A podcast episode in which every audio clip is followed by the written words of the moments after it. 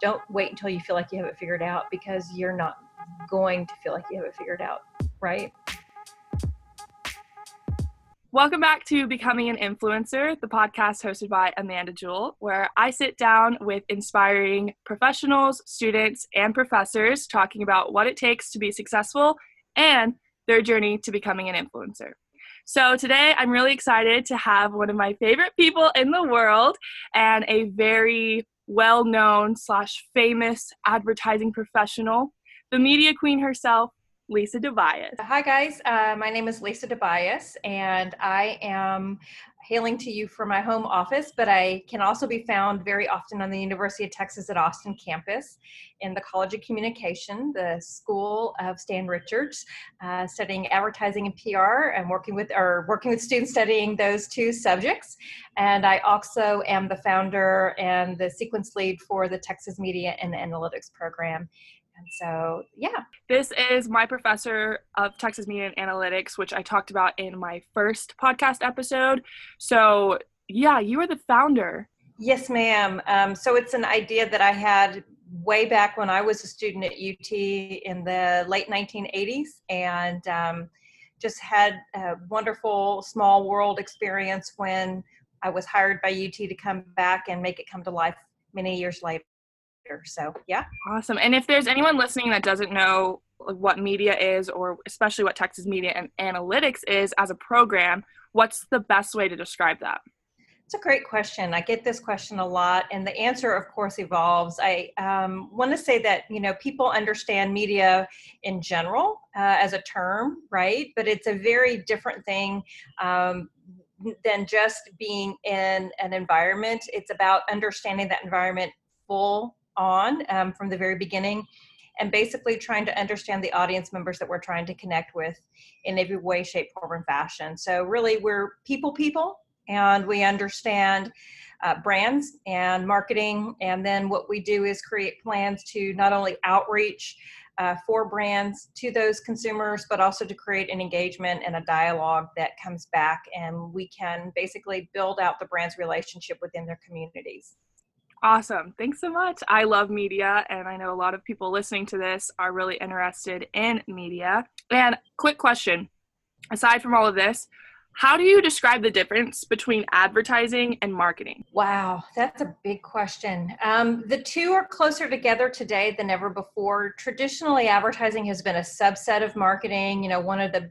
it's a P under the big P promotion. You know, over the years, that has changed significantly because the role of advertising has been elevated so much since we really are the keepers of the community and communities are now in charge. And so, I think the biggest difference is today that we have different deliverables on the back end, but we have a shared function kind of up front. And yes, still a subset, I guess, technically, um, but really so much of marketing today is driven by media and by audiences that the role we play is just much larger kind of tail wagging the dog um, mm-hmm. situation, if you will, because the consumer is in charge. Awesome. Yeah, thank you for that explanation because I tried figuring it out or explaining it to someone else and I kind of just kept repeating myself and working against the points I was making. So I was like, wait, yeah. let me ask someone that might actually have a good answer. Yeah, no. And the, and the thing is, the interesting point Amanda that I want to make is that we all share the same data now. That the marketing folks really dive more into the brand side of the data we dive more into the consumer side of the data in general. And so marketers are more brand centric, I believe. Uh, media and advertising and PR folks are more consumer centric. So together, it's kind of a perfect mix. Awesome. Yeah, no, I love it explained that way. Thank you. So, how did you get started in advertising?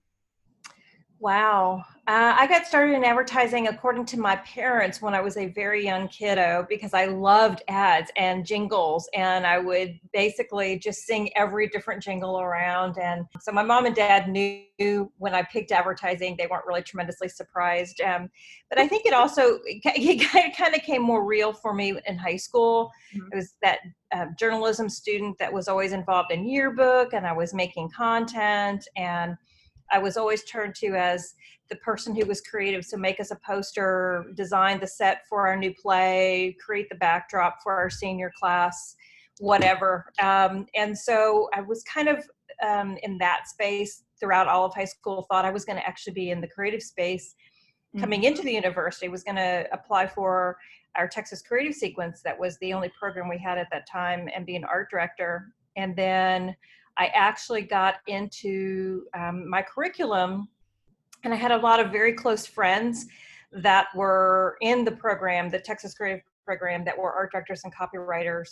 And I never even applied because it just was wrong. It didn't fit. And I knew it right off. I could tell that it was a different kind of creativity that I had. I'm still very, you know, color sensitive and font sensitive and aesthetically um, driven. Um, come from a long line of creative folks in many different spaces, architecture and so on. Um, but it just didn't feel right to apply for an art director role. And so had a pretty major meltdown um, that summer, tried to figure out my, my life and started the fall semester with a class called, well, media planning. And I realized pretty early on in that semester that media wasn't tremendously sexy right then uh-huh. um, and shiny, but I could see the potential it had. And I realized that I was creative, but I wasn't a creative. And so it basically allowed me to really create my own um, combination of both left and right brain. So, yeah, and now media's grown up and into the space that I really had hoped it always would be. So, no, that's so beautiful because you actually just described what happened to me last year. It was the, the same thing. Everyone thought that I was a creative. I thought I was a creative. Obviously, I love content creation as well. And I set my mind to getting into Texas Creative. And when it didn't happen, it was so confusing, right? You had a meltdown in the summer. That's exactly what I did. And then I started Media Foundations in the fall with yourself, Lisa Dobias, and it changed my life for the best. And I think that was that one sentence when you realize that you're not a creative, but you can still be creative, or however you say it, yeah. you say it the right way, but it literally changed my life because it made me feel like I wasn't lesser than the Texas creatives. And it was more of like, no, you just like have a whole other side of your brain that you can utilize and still be creative. So that's right just it's so awesome. And texas media and analytics has offered so many opportunities to myself and of course your years of cohorts that you have under your belt now which i love so much. Yeah um, many. Isn't that crazy? It's so crazy. And that's also what i wanted to ask you. So you have a large network um, a legacy if you will of advertising professionals that i guess have even gone into other industries that aren't advertising. Um, but how does it feel to have started this legacy you know, um, I'd love to take credit for that. I just feel like it's grown on its own. I mean, the, the community is the community, and all I've done is helped, I hope, eh, find a nugget that we can build around, um, shared passions that we can create around um, together. And so I don't really feel like I created the community. I feel like the community invented itself. All they needed was kind of a starting origin. All I've done is basically given a voice to people who maybe didn't feel like they had one and didn't necessarily feel like they had a place or a people, if you will. And so they found each other, realizing that, you know, analytics and audience insight and this strange combination of strategic creativity is not not that it's not unusual it's special but it's not unusual right mm-hmm. and so there are other people out there who have these same passions as you and let's put you guys all together and let you work magic so i feel like the community built itself and um, i just feel like i've been so lucky to kind of help direct and move that community forward but the mm-hmm. community really just like consumers are in charge the community's in charge so yeah. Well and i think you're an awesome example that i tried explaining in my first episode about how influencers do not necessarily have to be a literal blogger that's like posting about brands or whatever. Like an influencer is anyone that has a impact on a community around them and you are an ex- extraordinary example of that because like you just said too like you didn't create this community you kind of helped everyone find each other. And i mean that makes you an influencer, Miss Lisa. So I just think it's so cool that it all is interconnected, and this definitely helps me prove my point that you don't have to be the traditional influencer to still actually like have an impact on a huge community and change lives with it. What advice do you have for our graduates that have graduated in 2020 during this pandemic? So, I've been talking with a lot of them individually as well as kind of as a group. And I think, you know, each person has a different situation. So the advice varies significantly person to person. But as a whole, I want to let them know that their concerns are validated, right? That there are obviously extraordinary times that we're going through right now, but that they are much more prepared um, even now than they thought they were before because of the skill sets that they're bringing to the market. And so, my advice is don't undersell yourself and what you're able to provide. Mm-hmm. What brands and the marketplace needs now more than ever is critical problem solving. Um, people who can be very efficient with time and resources, people mm-hmm. who can, you know, think differently given different, very quickly turning and changing criteria. Um, people who can own one thing but can dabble in many. And our students can do all those things. Um, and so I think my advice is try to lean more into the hard and soft skills that they have now more than ever. Mm-hmm.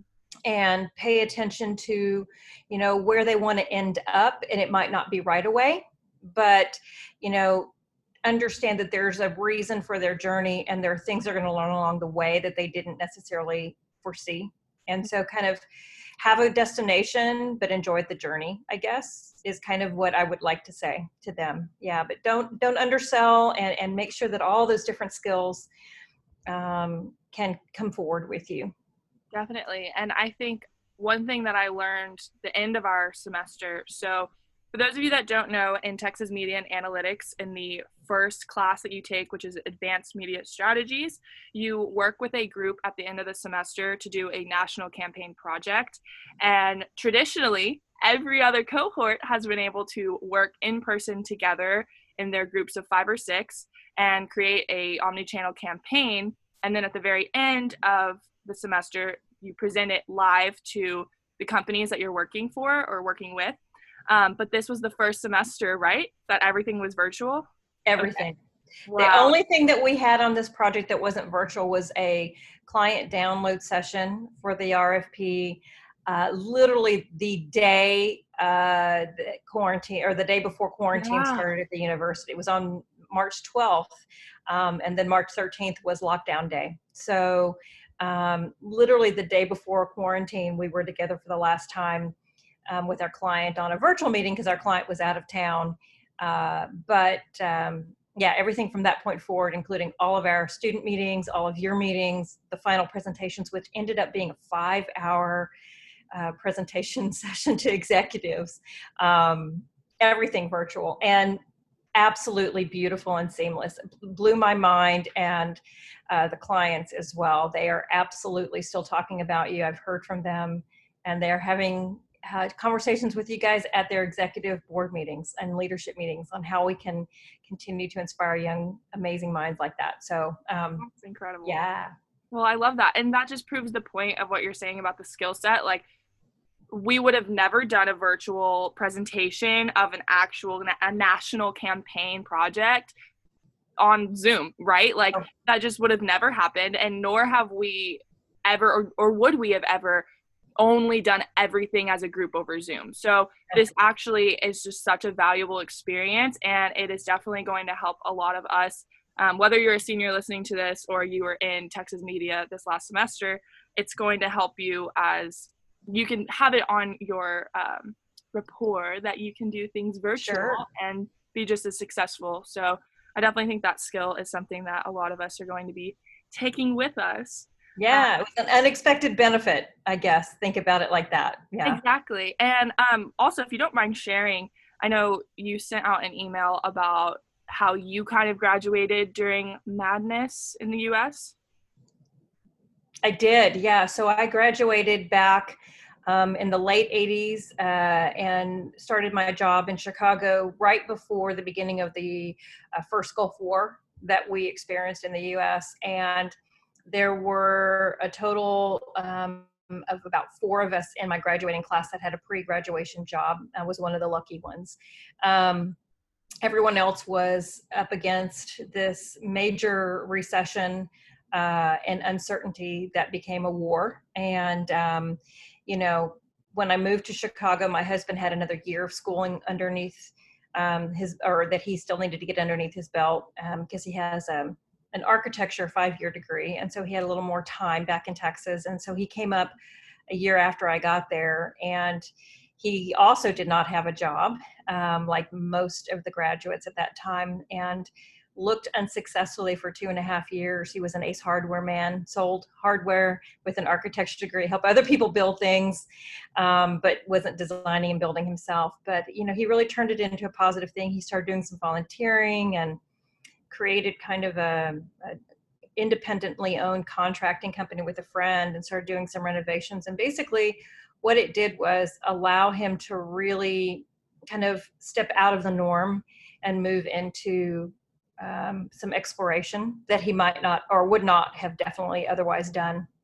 And it really, you know, it was tough. It was really, really tough to watch someone who had such a strong degree wait for such a long time um, to kind of kick things off. And it, you know, it set him back mentally, but I will say that it also made us a lot stronger as a couple, I think, um, and, and individuals, because it made us really focus on what we valued the most.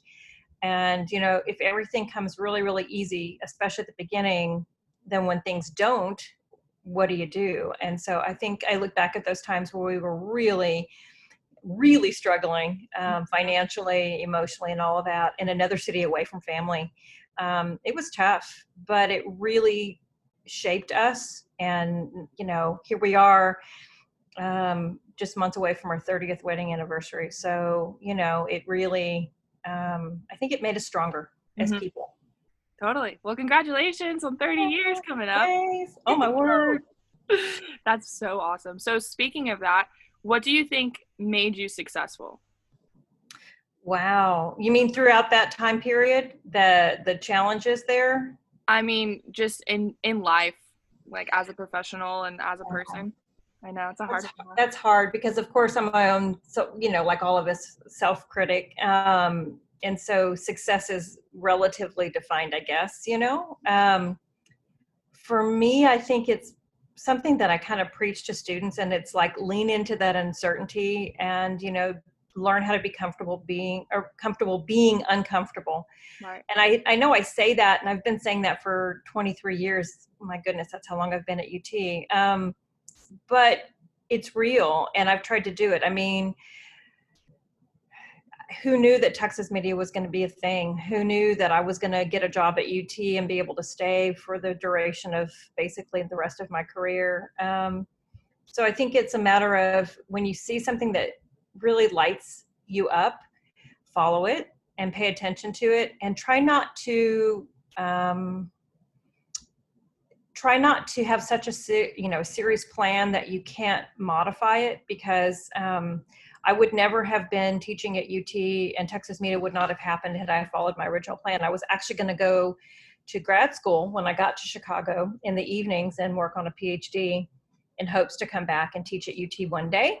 Mm-hmm. And um, that didn't happen because of the recession and because of a lot of things that were going on Northwestern University was changing a lot of things at that time, and the program that I wanted in um, actually stopped functioning. And so my PhD was not only paused, but it was actually deleted from my plan.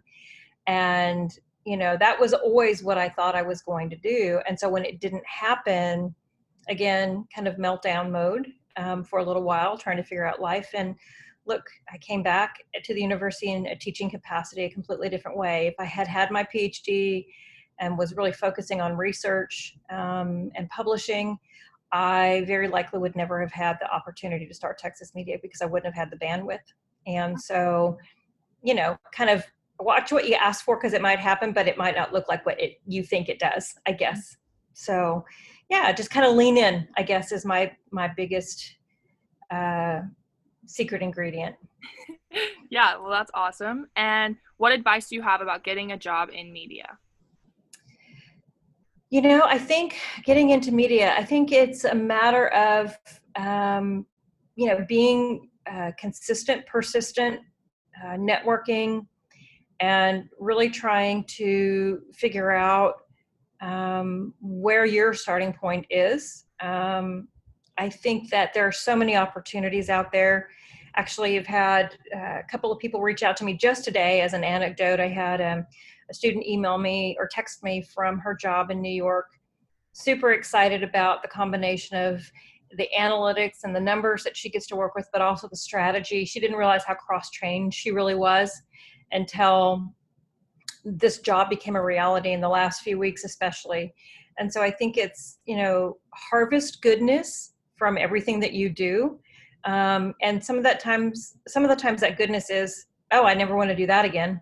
Um, and you know, but but learn from those things. I think kind of be self-observant, um, pay attention to what you are good at, and either pursue that very heavily or maybe actually the things that you're not so good at work on those more you know? So i think it's a matter of being intentional. Um, and that's really important not only i don't think in your career but also just in life in general because then you can see things more clearly when you can kind of be more objective and step back from things so to get into media i think pay attention to who you are and, and find the right combination of you know job descriptions and focus more on the description than on the title mm-hmm. um, because title is so secondary to everything else.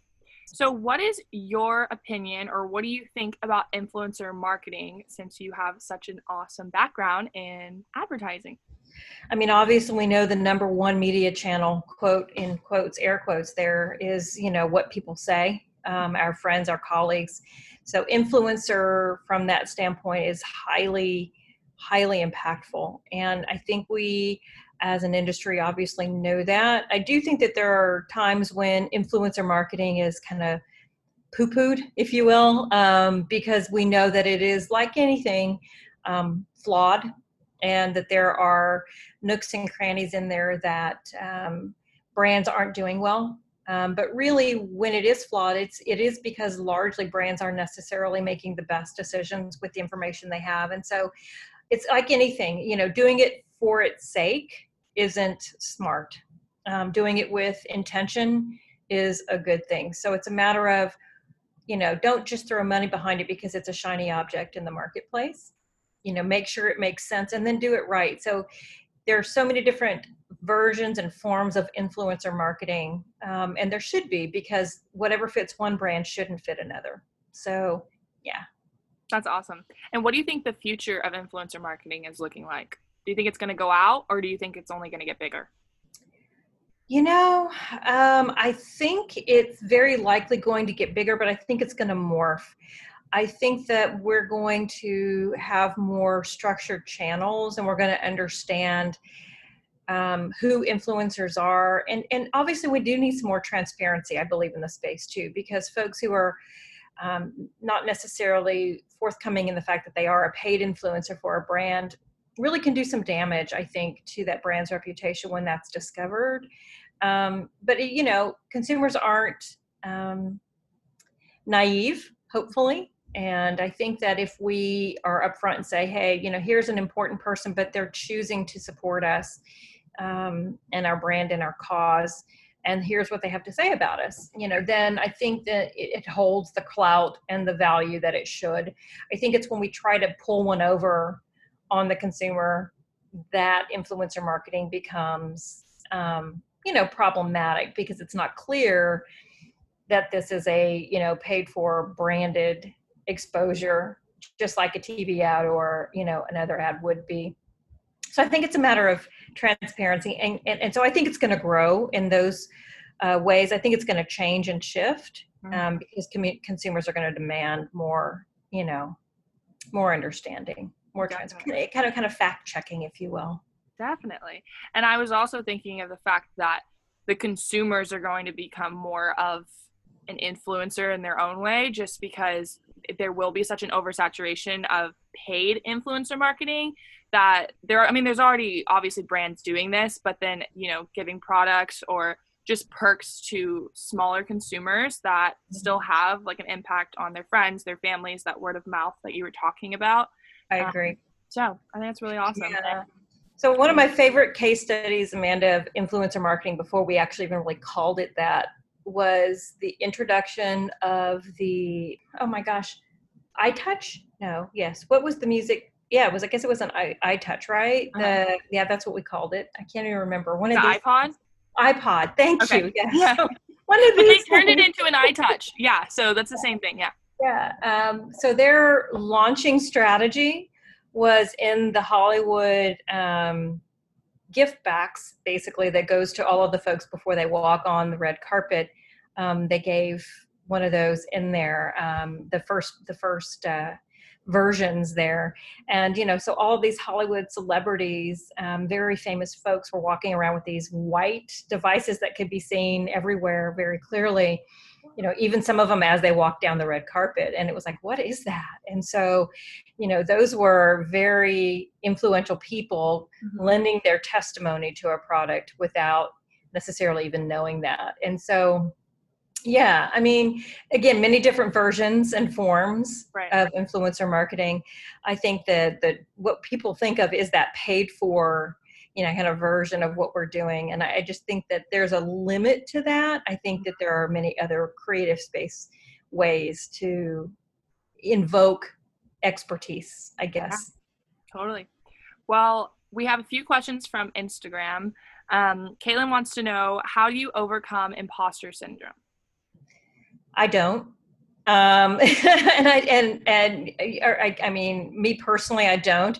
Um, and you know, I think the biggest thing um, to say about that is that everybody has it. I think to remember that um, anybody who is someone you probably want to be around has a certain level of imposter syndrome. I've had some of the most incredible people that I've worked with on teams, students that just have so much power and don't even realize it come into my office and sit in that same chair and talk about their imposter syndrome. Um, and then, you know, the person after them that comes in, if I had said, hey, the person before you said this as well, they'd be like, what? That person is so influential and so powerful. Yeah. Uh, you know, so I think I think imposter syndrome is a healthy thing um, if used properly, um, because I think it keeps us modest, and I think modesty in industry is something that is a um, valuable asset so I think, yeah, how do you overcome it? Well, try not to let it control you and understand that everybody has it, I guess, um, but also use it as fuel to continually improve yourself. Awesome. That's a great advice. And it's good to know that everyone has it because someone else asked me, like, does everyone have imposter syndrome? And I was like, I think so. I honestly, yeah, I honestly don't know that I've met, um, like I said, anyone that I would necessarily want to spend much time with that doesn't have right. some version of imposter syndrome because again i think it keeps us humble. Yeah. Um, another question was was there a moment when you feel like you made it? You know i'm going to say no. Um, the interesting thing about life is that um, you know i remember being a college student like it was not very long ago and i remember keeping thinking that you know when i get to a certain stage well yeah i'll have made it and i'll have the answers. Um, right? So when i was in college it was like well when i graduate when i walk across that stage magically i'll be enlightened. Or when i get my first job or you know when i get married or when i you know buy my first house or have my children. Well my children are grown now and out on their own. I've owned my own house for uh, you know decades. I've been married for decades and out of college for even longer. Um, and I, I still don't know. I still don't i still don't have the secret to life. I still don't understand the world clearly, right? And so I feel like one of the biggest advice pieces that I give to students that I think resonates with students many, many years later is don't wait until you feel like you have it figured out because you're not going to feel like you have it figured out, right? Mm-hmm. And so um, I, I, guess that ties into have I made it? Um, I still have a long list of things I want to do. So, yeah. yeah yeah i definitely think it's like a snowball effect because i mean for myself too it was like okay when i graduate high school okay when i get into ut okay when i get into media okay when i like yeah it just keeps going so you just keep going and i think that's a that's a trait of that imposter syndrome i think that's a trait of someone who wants to continue to grow as well so i mean I mean, I'm good enough, but I'm not done. Mm-hmm. You know what I mean? Yeah. Totally. Well, that is all for my related to advertising questions. But every episode, I like to at least list three things that I and my guest are grateful for. So I will start us off. I'm so grateful that you are here and taking time for this podcast episode. Um, I'm really grateful for Texas Media and Analytics and where it's taken me. Ooh, and I'm really grateful for my journal because if I didn't have this journal, I probably wouldn't have remembered all my questions. Oh, that's awesome. Um, so grateful. Wow, that's a big one. I am grateful for um, technology that mm-hmm. has allowed us to stay connected throughout this crazy time. I am extraordinarily grateful for the university and for the students that I've met there who've now become friends over the years um, and have made my job so enjoyable and worthwhile. And I'm incredibly grateful for everyone's health um, throughout this crazy pandemic um, that we're going through right now. Um, so hopefully we can continue to, as a society, heal and uh, come back together again in person. I miss everybody's, you know, physical contact. I'm very much a tactile instructor. You can ask the classroom. I much prefer talking in an auditorium than I do on a screen. So, but yeah. thankful for the opportunity to address everybody today as well. Yeah, definitely. I hope that next year we'll be able to have a follow-up episode in a real studio so that that'd be so great if we could be in person again absolutely absolutely i would love that love that too and what have you been loving any favorites during this week today or quarantine loving so my husband and i uh, checked out the homecoming uh, miniseries on Amazon Prime, and totally, it's a Julia Roberts production. Oh, um, very much into that. That's been kind of one of our go-to fun things. I've been enjoying cooking different things and uh, making new things. We have a garden that's been very productive this year because of the wonderful rain. So fresh veggies from the backyard have been wonderful. Um, what else? Oh, well, one thing, I got my mom and dad on Zoom, um, which was really cool. Um, they don't have a laptop, but they have a, a, smartphone. So I was able to get them, you know, on Zoom. And so now I'm loving the fact that I was able to connect them with their grandkids again. They haven't seen some of their grandkids in um, months. And so it was super, super nice, you know, to be able to watch that. So that's been fun. That's so cute. Yes, I have such a huge heart for grandparents because, you know, I take care of mine. So any old people, I'm like, oh my gosh, I love them. Love, love.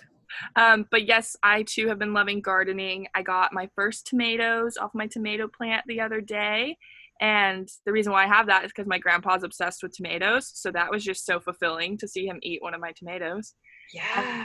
Right. And then gardening in general, like I replanted, and uh, my grandpa has this steel it's like a memorial for his mother and it was just overcrowded with like weeds and old limbs and stuff and so cameron helped me and we just totally revamped it and now it's full of flowers and it's just good vibes in the backyard so I love that. Yeah, I mean, it's so amazing. Um, one thing I'm grateful for is all the extra time I'm, i have back in life, not sitting on the highway waiting to get into campus. It, you know, it's a three-hour a day kind of experience because it's an hour and a half in, an hour and a half back home. So um, I can do a lot in three hours. I've figured out you can. And Austin traffic is not fun if anyone listening has not experienced it before. So, right. Um, all right. Well, the last thing I like to leave the listeners with every week is an affirmation. So, the affirmation I have for you guys this week is I put good energy out into the world, knowing I will receive good things in return. So, if you guys don't know, just repeat this affirmation in the morning, in the mirror, going to bed anything you like because it will help you attract more positivity into your life. All right, well, thank you, Lisa, for being on this episode of Becoming an Influencer. And I'm excited to see you again on campus one day. Same, absolutely. And we're going to stay in touch over the summer as well, I hope. Oh, of course, yes.